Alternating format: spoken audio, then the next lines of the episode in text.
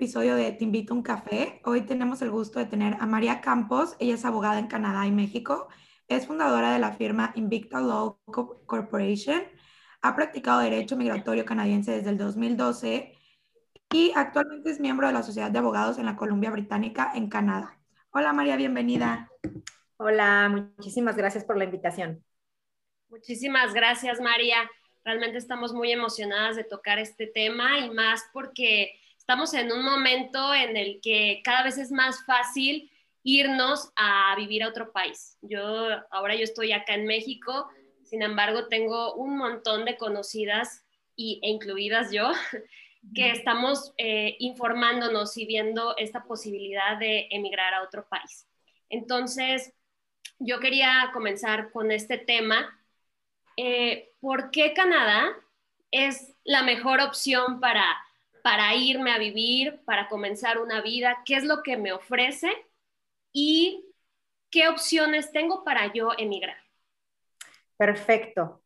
Eh, bueno, te cuento, eh, Canadá se ha vuelto muy, muy popular en los últimos años, pero ahora en el último año durante la pandemia se puso en los primeros lugares. La verdad, si hubo un lugar bueno para pasar una pandemia fue Canadá el gobierno se ha lucido con el tema de sus beneficios, con el apoyo, eh, a pesar de toda la incertidumbre y todo lo que ha venido pasando, Canadá se ha mantenido a flote. Eh, las fronteras ya van para un año cerradas prácticamente, pero eh, dentro de Canadá, hasta cierto punto, fuera de las restricciones sanitarias, las cosas siguen normales.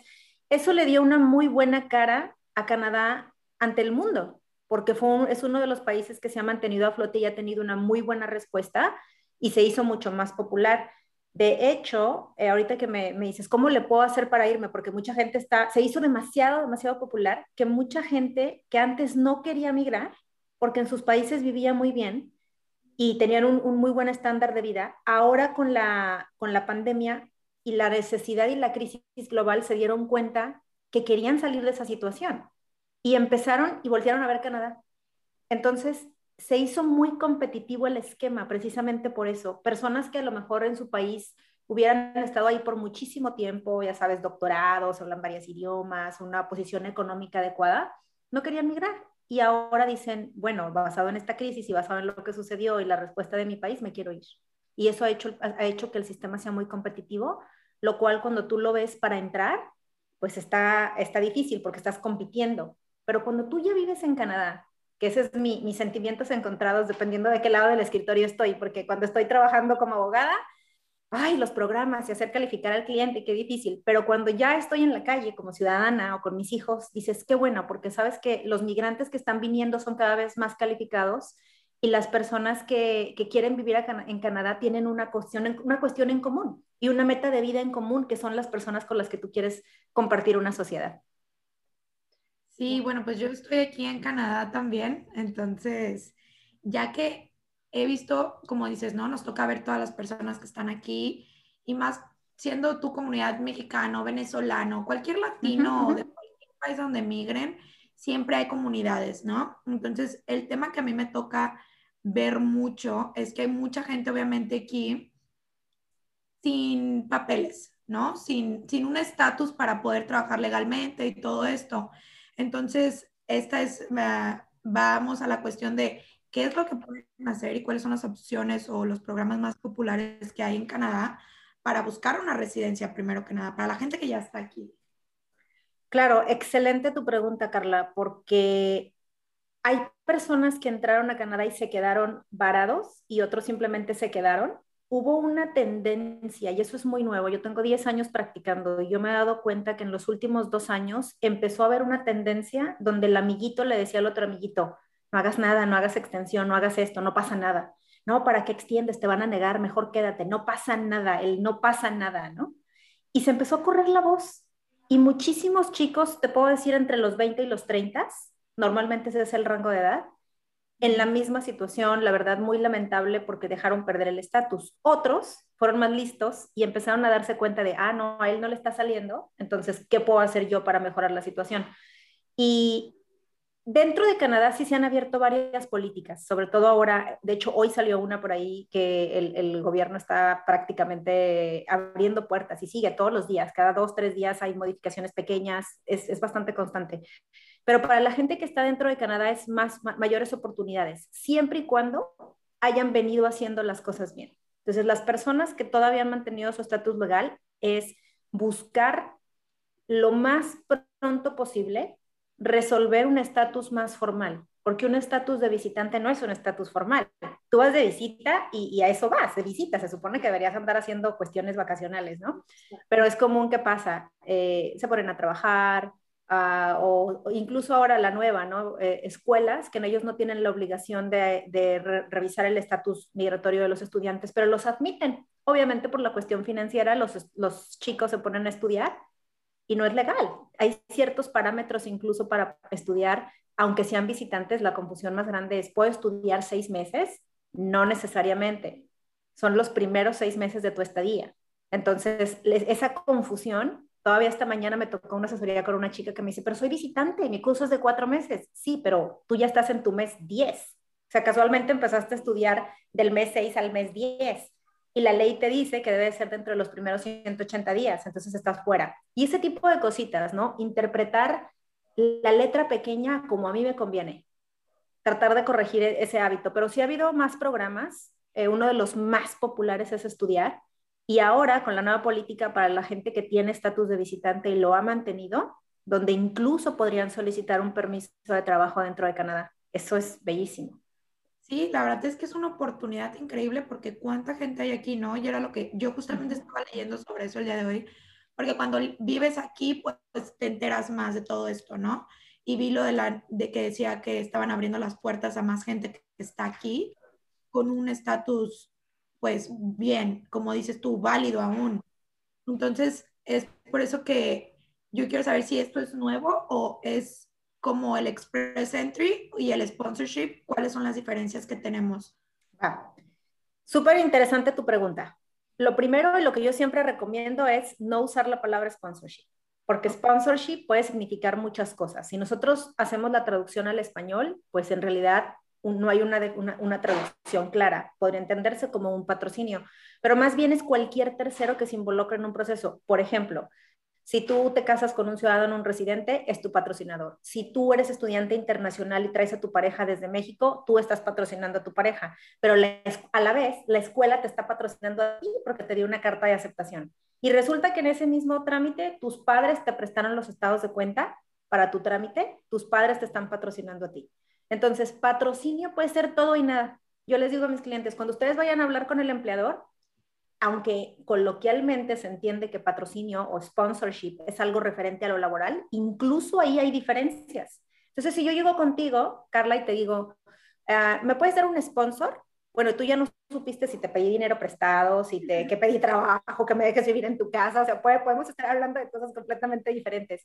Entonces, eso, he visto ofertas de trabajo lastimarse por sobre todo en, el idioma, ¿no? También cuando están hablando con un canadiense y dicen de sponsor, o sea, es como, pero, pero ¿qué me estás diciendo? ¿Qué me estás pidiendo? Y a veces es algo bien simple. En la práctica, coloquialmente, casi siempre que alguien te dice el sponsor, se refiere a un LMIA, que eso es un Labor Market Impact Assessment, análisis de impacto al mercado laboral. Tal cual, ese nombre es clave, análisis de impacto al mercado laboral. Y es, como el nombre lo dice, prácticamente es un tercero, es una agencia federal que hace una evaluación al mercado estadístico para determinar la tasa de desempleo y qué tan impactado está. Coloquialmente a eso se refieren. Para ponértelo en perspectiva, los mexicanos y ciertas nacionalidades, hay otras naciones, otros latinos también, por ejemplo, Colombia, Perú, Chile, Costa Rica, Honduras, donde hay tratados comerciales como el famoso CUSMA o lo que era el Tratado de Libre Comercio, NAFTA, que ya no se llama NAFTA, que ahora es CUSMA, y eh, ciertos profesionales no requieren el MIA. Eso también es un tipo de sponsor. Pero cuando tú llegas con tu empleador y le dices, quiero un sponsor, y resulta que tú calificas bajo CUSMA, tu empleador se puede estar imaginando lo peor y puede estar pensando que le estás pidiendo un LMIA, cuando en realidad le estás pidiendo un permiso bajo CUSMA. Dices, bueno, pero al final es un permiso de trabajo. No, porque en perspectiva, el LMIA, imagínate que son 100 documentos y el CUSMA son 8. Wow. El LMIA tiene un riesgo del 80%, el CUSMA tiene probabilidades del 80%. El LMIA cuesta miles de dólares, el CUSMA te puede costar la mitad. O sea, es blanco y negro. Entonces tienes que definir a qué te estás, a qué te estás refiriendo para que tu empleador acertadamente pueda tomar una decisión. Pero eso solamente lo defines con el perfil. ¿Es un patrocinio? ¿Es un sponsor? Sí lo es, pero de magnitudes completamente diferentes. Este tipo de cuestiones luego ya te llevan a lo demás. Ok. Sí, es que es, es lo importante de asesorarse y era por lo que nosotros también queremos hacer este podcast, ¿no? Porque mucha gente no sabemos este tipo de cosas. Entonces, la gente tiene confusiones, ¿no? De que dice, no, es que yo necesito un sponsorship, que un permiso de trabajo, que esto, que el otro. Pero es por eso que es tan importante acudir con personas como contigo, María, para que dependiendo su situación, tú les des como la mejor opción que ellos pueden tener, ¿no? Claro. Respondiendo a lo que me dices de Express Entry, porque el Express Entry, o sea, lo, se utiliza muchísimo el término, pero de Express a veces no tiene nada, ¿eh? O sea, es Express Entry, pero de Express no siempre tiene mucho. Express Entry es un sistema de procesamiento, no es un programa. Entonces mucha gente se confunde, sobre todo ahora, no sé si escuchaste tú las noticias, Carla, pero ahora hace dos meses más o menos, como a mediados de febrero, hubo una invitación masiva que decían Express Entry bajo sus puntos y Express Entry bajo sus puntos. No fue Express Entry, sí fue un programa que abarca Express Entry, pero no fue el sistema como tal. Lo que pasa es que Express Entry es una base de datos que abarca varios programas para poder, imagínate, yo, yo lo clasifico de varias maneras y pongo ejemplos bien básicos que a veces me entienden.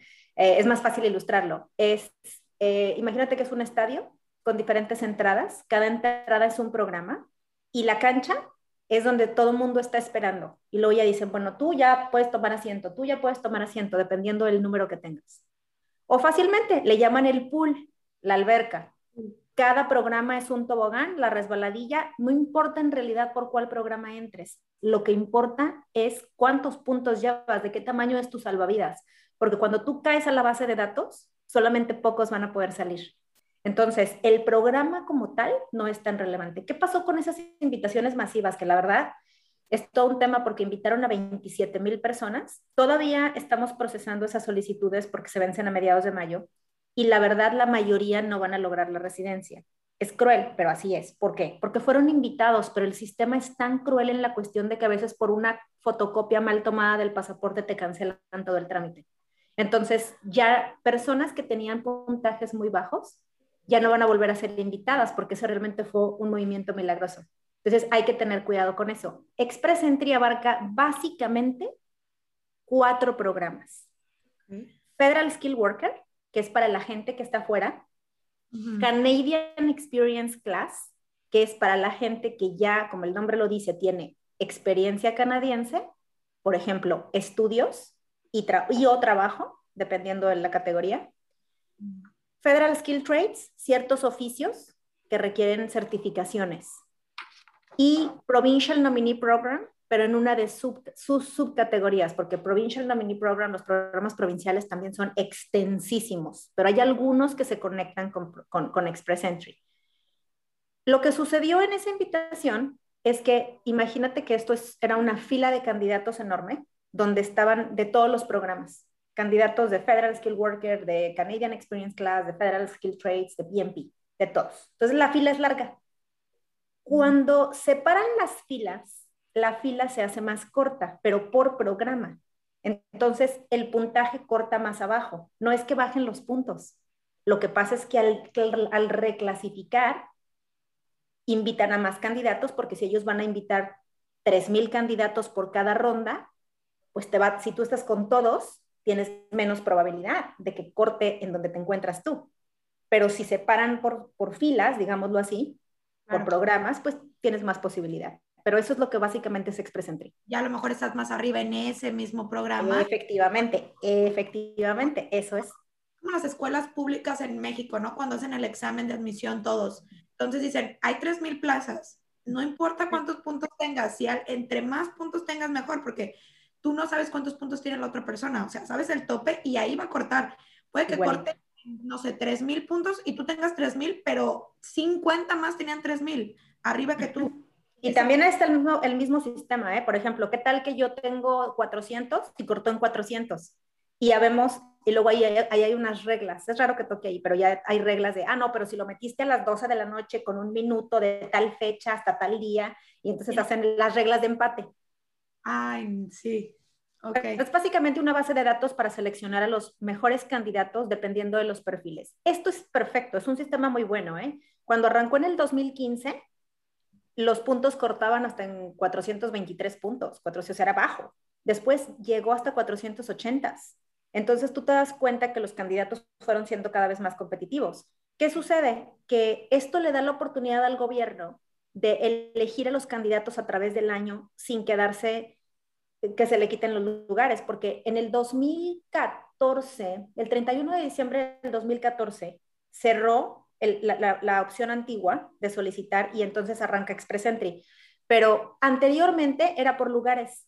El gobierno en el mes de mayo aproximadamente decía, este año voy a aceptar 30 mil solicitantes en Federal Skill Worker de las siguientes carreras. Y sacaba las carreras en demanda, que ya por fin la gente entendió que no hay carreras en demanda en Canadá, no hay. Todas las carreras son aceptadas. ¿Por qué no hay carreras en demanda? por lo siguiente, y, no me vas a dejar mentir, Carla, el mercado laboral en Canadá es otra historia. O sea, tú eres médico en México, pero quieres venir a Canadá y, para revalidar la carrera de médico, de ingeniero, de abogado y demás es todo un tema. Entonces, de locura, exactamente. Entonces, el mercado laboral siempre estaba necesitando abogados, eh, contadores, doctores, veterinarios, siempre estaba en la misma búsqueda, porque cuando tú vienes y vas a migrar, tú eres doctor en tu país, y en la lista en el 2014 salieron los médicos, por ejemplo. Entonces decían, ah, son 30 mil lugares, yo soy médico, perfecto, aquí están todos mis papeles, mando mi paquete. Y si llegabas entre los primeros 30 mil o 5 mil o los que fueran, ya te solicitaban, ya te seguían procesando. Pero ¿qué tal si atrás de ti o el día que se llenó el 30 mil uno, llegaba un candidato mejor que tú? El gobierno ya no podía elegir, tenía que procesarte porque eran los primeros que llegaban. O sea, ya no podía ah, tomar a los otros candidatos. Los primeros que se formen, como quien dice. Los primeros que se formen. Era decir, tú cumples con estos requisitos, son 30 mil solicitantes, los primeros 30 mil. Entonces, ¿qué pasaba? Yo me acuerdo que en el último año que fue así, o sea, no dormíamos toda la noche preparando solicitudes, tratando de llegar a tiempo y teníamos gente en Toronto para entregar y mandarle los paquetes y demás, formados de días antes en la noche para entregar, porque no querías perder los lugares y tratar de meter a tus clientes. Entonces, eh, todo, en un mes ya no había lugares y todo el año estaba el programa cerrado. Y el gobierno no le convenía, porque si más adelante otros candidatos más jóvenes, más preparados, se enteraban, ya no lo podían lograr, ya no podían ser considerados. Entonces crean Express Entry, lo cual apenas está viniendo a ser funcional. Está perfecto, si tú lo piensas desde esa vista, tú dices, ah, claro, los candidatos entran, ve, el, el gobierno tiene todo el panorama del expression of interest de quién quiere entrar y dice, ah, pues a mí me convienen estos, voy a cortar aquí. Y, y, y tiene más oportunidad de seleccionar a migrantes calificados. Claro, o sea, lo, único, lo que ellos están buscando es que, la, que sea más calificada la gente que viene a Canadá. Claro, así es. ¿Por, qué pasa esto también? Porque obviamente el, el, el, las carreras, la lista de carreras las quitan porque no cubre el mercado. Finalmente traían doctores, pero ¿cuántos de esos médicos crees que realmente iban a revalidar la carrera? Si había que llegar con la familia a instalarse, a sobrevivir, a conocer la cultura, todas esas cuestiones, para el siguiente año seguían faltando doctores. Claro. Me doy cuenta, bueno, para mí creo que esta es una información muy, muy valiosa. Realmente necesitamos estar más informados de cómo está la situación allá. Cuando, por ejemplo, si yo me quiero ir, yo estaba viendo en este caso, en, mi caso, como alguna opción, por ejemplo, para eh, irme como a estudiar. En algún momento yo lo vi pero mi pregunta es, y aquí va más como si las podemos abordar como em, eh, ver si es verdadero o falso o cómo está esta situación. Si yo me voy a estudiar allá, me da la posibilidad, yo puedo, ¿cómo puedo entrar a trabajar o me dan esa posibilidad para yo trabajar allá? por ejemplo. Si tú vienes a estudiar. Exacto. Depende, la pregunta es muy interesante. Hay, y eso, sabes que ahora que estudiar es una de las opciones más flexibles para venir a migrar, hay que tener cuidado porque es una inversión grande. Antes se les rogaba a las personas, por favor, ven a estudiar para que puedas migrar. Y ahora ellos ya, ellos son los que están, no, es que quiero ir a estudiar, es que quiero estudiar, porque aunque venda todo, porque ya no hay otra. Es de las más, eh, de las opciones más comunes y más flexibles para entrar. Pero hay una cuestión que la gente no está tomando en cuenta y me, dado, me, me, he estado percatando de la situación y la verdad es triste porque se gastan todos los ahorros, vienen a estudiar y no entienden hasta dónde van a llegar. Por ejemplo, la clasificación es bien básica en temas de programas de estudio. Hay tres tipos de programas, los de 0, los de 15 y los de 30 puntos. Así, de ahí te defino y es, es una fórmula que le puede servir a todo el mundo. Los programas de 0 puntos, como tal así lo dice, te van a dar 0 puntos y tampoco te van a permitir traer a tu familia, pero puede que sí te permitan trabajar.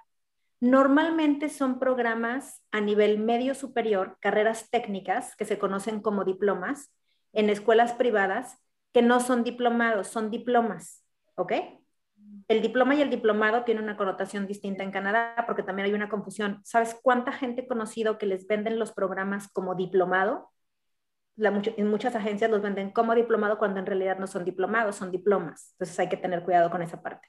El diploma como tal sí te puede servir como una credencial indirecta, pero no te va a dar puntos adicionales. Dependiendo del perfil de la persona, sobre todo cuando andan alrededor de los 30, sí le va a dar puntos adicionales, como, un, como una carrera técnica adicional a su carrera universitaria, pero no le va a dar los extras, ¿ok? O sea, no está de más. Después de los 30 ya es un poquito más grave porque además a los 30 empiezas a perder puntos, entonces le sales poniendo puntaje, ¿ok? Depende, tampoco es tan, tan grave, pero ya se empieza a poner más serio.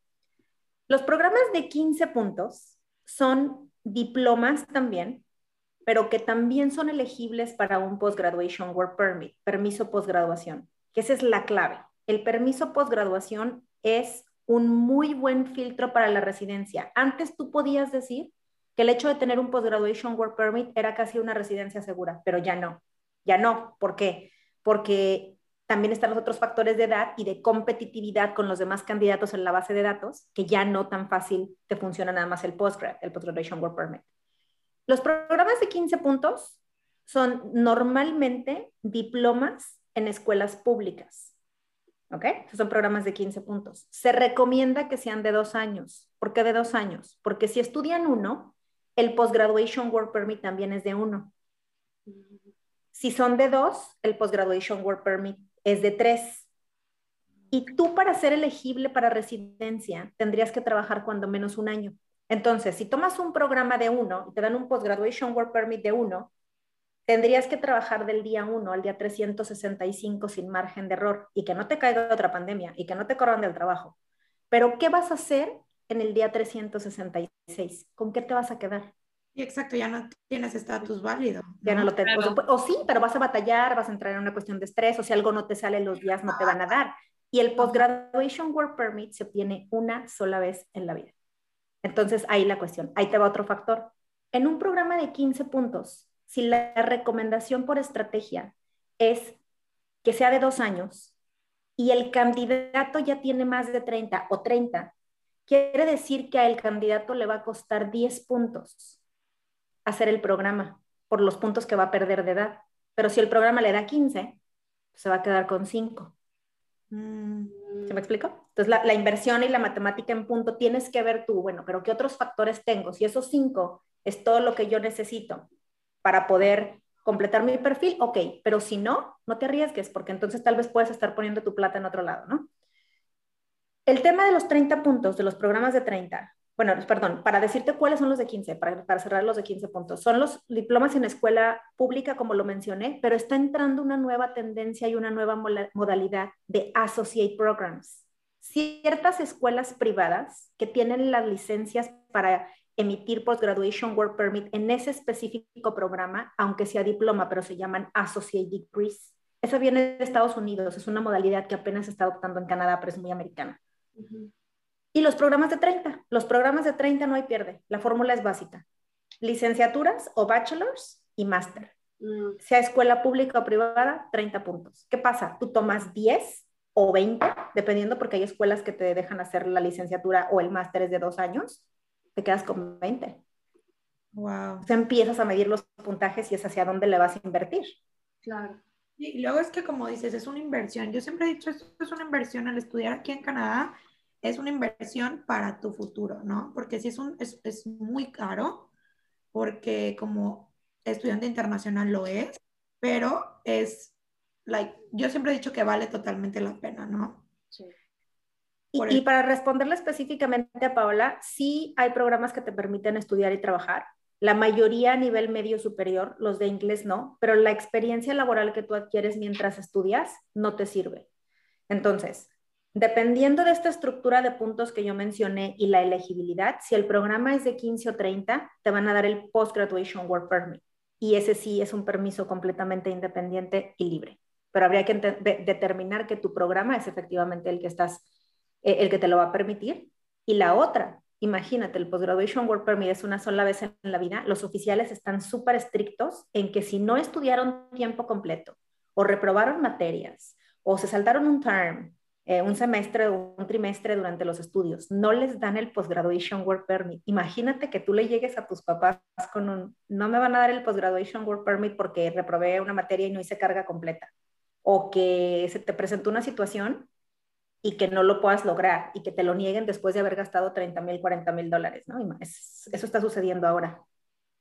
Sí, es que es algo, y es algo serio, porque muchos dicen, ay, me voy a ir a estudiar a Canadá solo para trabajar, pero tienen que estar conscientes de cuál, como dice María, cuál es la opción que van a tomar, porque como dices tú, estos te dan más puntos, pero yo sí he visto que son como súper, te checan las asistencias súper bien, los promedios, todo, o sea, es venir a estudiar bien. Entonces, venir, ¿no? Claro.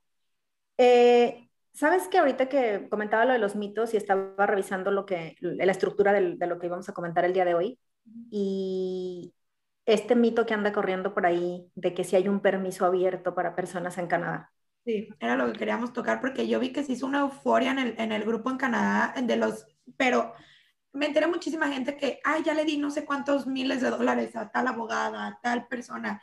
Y al último ni siquiera son abogados, solo son consultores y que al parecer ni están bien informados porque cuánto dinero no han sacado de esto. Esta mañana eh, me comentaron de alguien y me dijo, ¿sabes qué? Es que esta persona está cobrando 7 mil dólares por un permiso de trabajo abierto. Yo que, pues, ¿bajo cuál política o cómo fue? O cómo, ese es un, y normalmente son un par de personas que lo están haciendo, pero les cobran entre 5 y 7 mil dólares. No es verdad, no es verdad. Es muy triste porque cuando tú lees la política, la razón de este fraude se basa en que los requisitos usan un acrónimo que es el PGWP, Post Graduation Work Permit. Entonces, como mucha gente no sabe qué es, ahora sí que si no se lo ignoro y deciden no verlo y se van al resto. Ah, que si eres visitante y que si eres estudiante, que sí puedes solicitar el permiso abierto por única vez y por un año y medio. Claro, pero no leíste que arriba dice que es una política para ciertas personas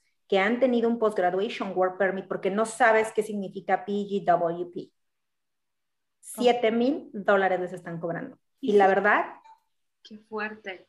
Es mentira, ¿verdad? Pero completamente. ¿cómo Para- aplica?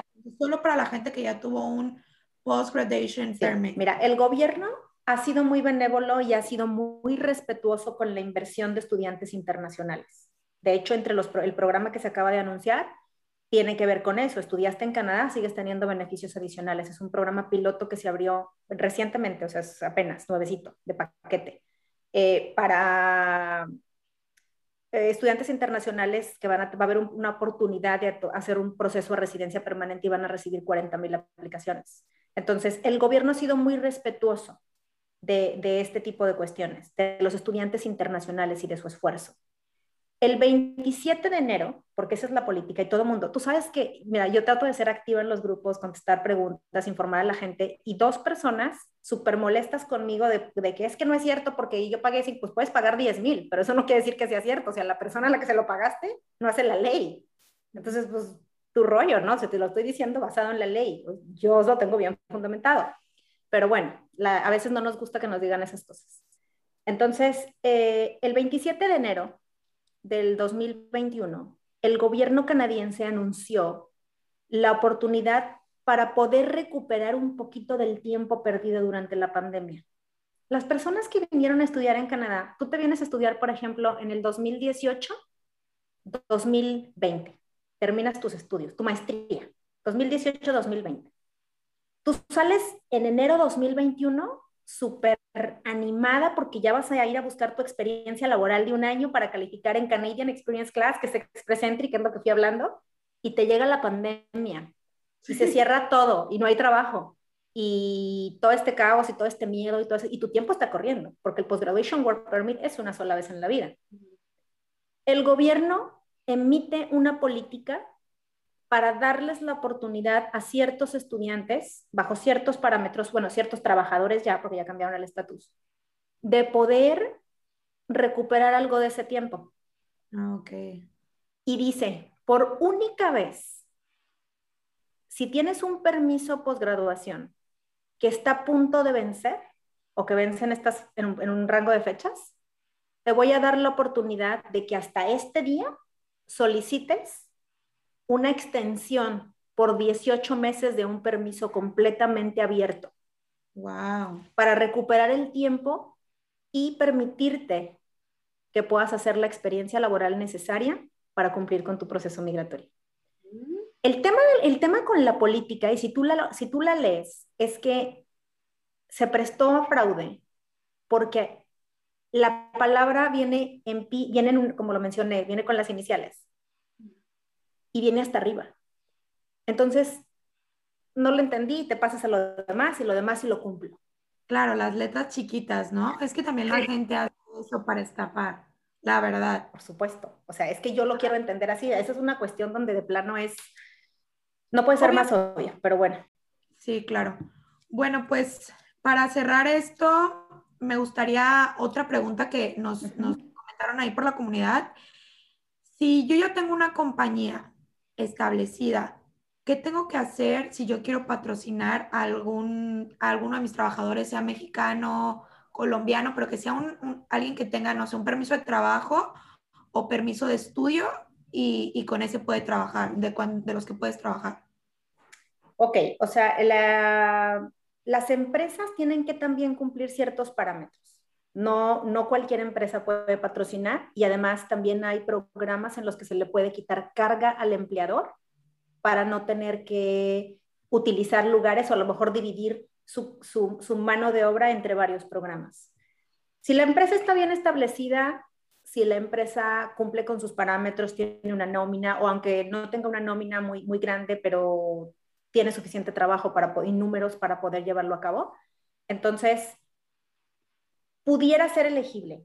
Ahora, el punto para ser elegible como empresa no es tan problemático y se puede arreglar fácilmente, porque si no lo cumples ahorita, a lo mejor en unos meses arreglas tus, tus cuestiones financieras o agarras más trabajo y lo solucionas. Tiene que haber un clic perfecto entre el empleado y el empleador.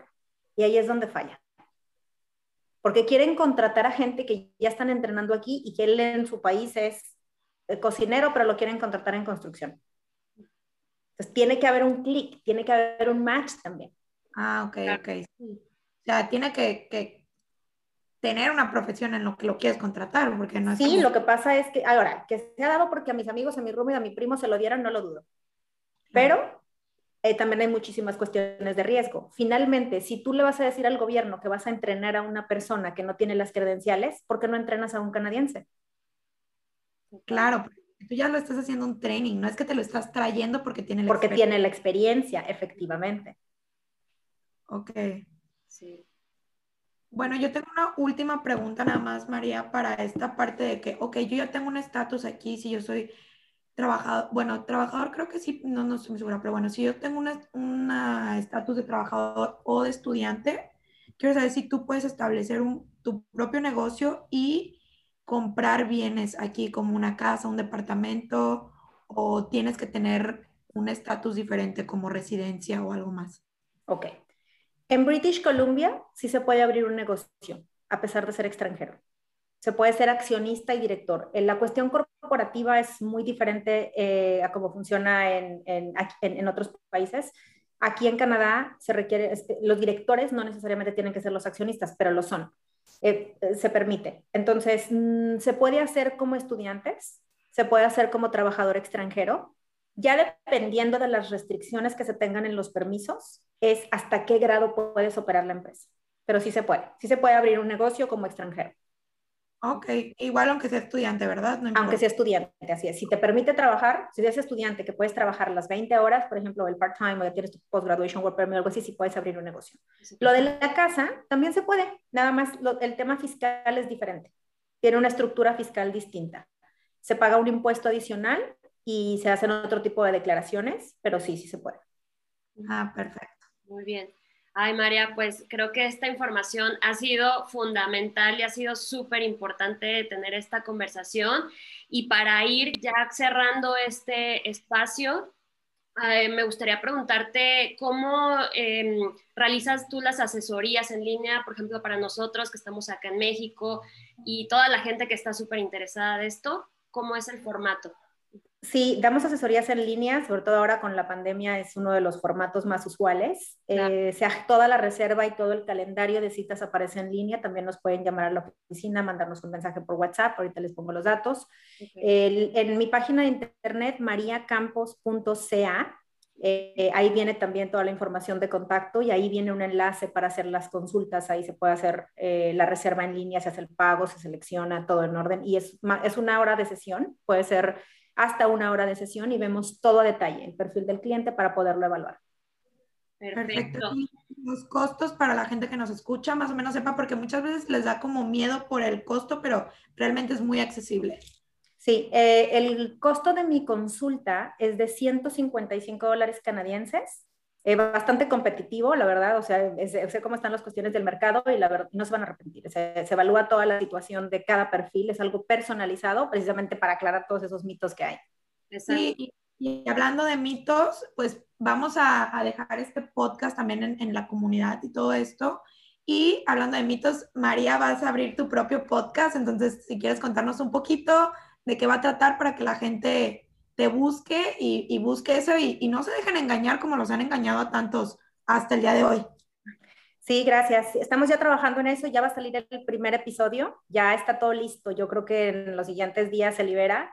Eh, va a estar en Spotify y Apple Music y es Canadá, mitos y verdades. Y también tenemos un grupo de Facebook, es un grupo privado, se llama Migración a Canadá Foro Latino. Hay varios miembros ahí. La intención es que personas que están interesadas en migrar o tienen preguntas específicas que quieren compartir sobre sus programas puedan interactuar.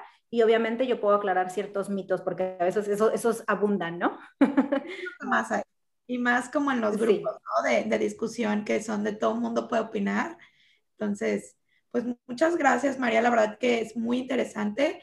Y para toda la gente que la quiera contactar, vamos a dejar toda su información en el Instagram, aquí en Spotify también la tenemos igual todas sus redes. Eh, te vamos a etiquetar en todo, María, también para poderlo compartir en los grupos y la gente vaya con gente que de verdad sabe, con un abogado, con María que es súper experta en todo esto y no solo lo decimos nosotros, lo dice, yo conozco mucha gente que ha sido asesorada, por ella, mi hermana en, en, una de ellas y la verdad siempre he tenido súper buenos comentarios. Muchas gracias, María. Gracias por este espacio. Hasta luego. Hasta luego.